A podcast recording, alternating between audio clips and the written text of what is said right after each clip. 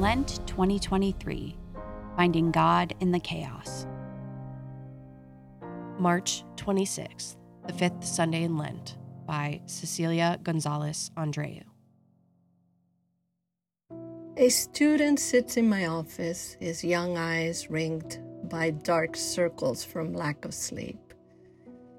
A family targeted by violence, a loved one hit by a bullet, which the doctors point out had miraculously not hit a vital organ.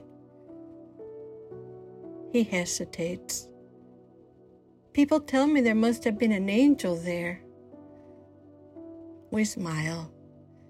And yet I can see that the chaos unleashed is almost too much to bear. The young siblings traumatized, the family in need of housing, food, and something resembling safety and a future.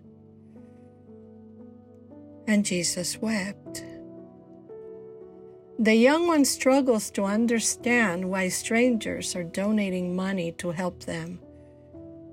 My mother asked me, Do these people know you? The incredulity is in his voice, too. I told her, No. I recognize the plight of God's beloved vulnerable who have faced rejection so often and search for a way to tell him that Jesus weeping is the reason people are helping. The God of Jesus never stands indifferent to our pain, but enters it, accompanies us, and asks us to do the same. These strangers are helping because that is what they do. It is who they are, I tell him.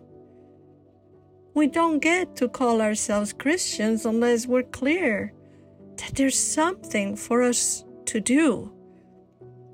And that something is to love as God loves.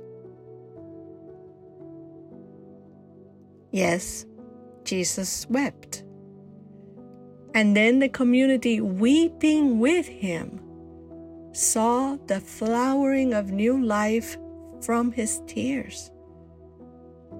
I'm grateful that I don't have to only talk about a loving God, but that my students can actually know this God and make God present to each other in acts of selfless love.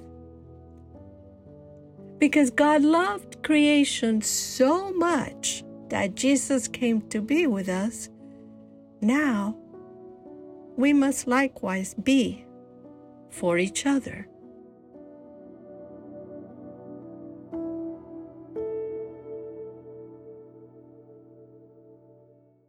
Are you looking for some additional resources to strengthen your faith and reignite your relationship with Jesus this Lent?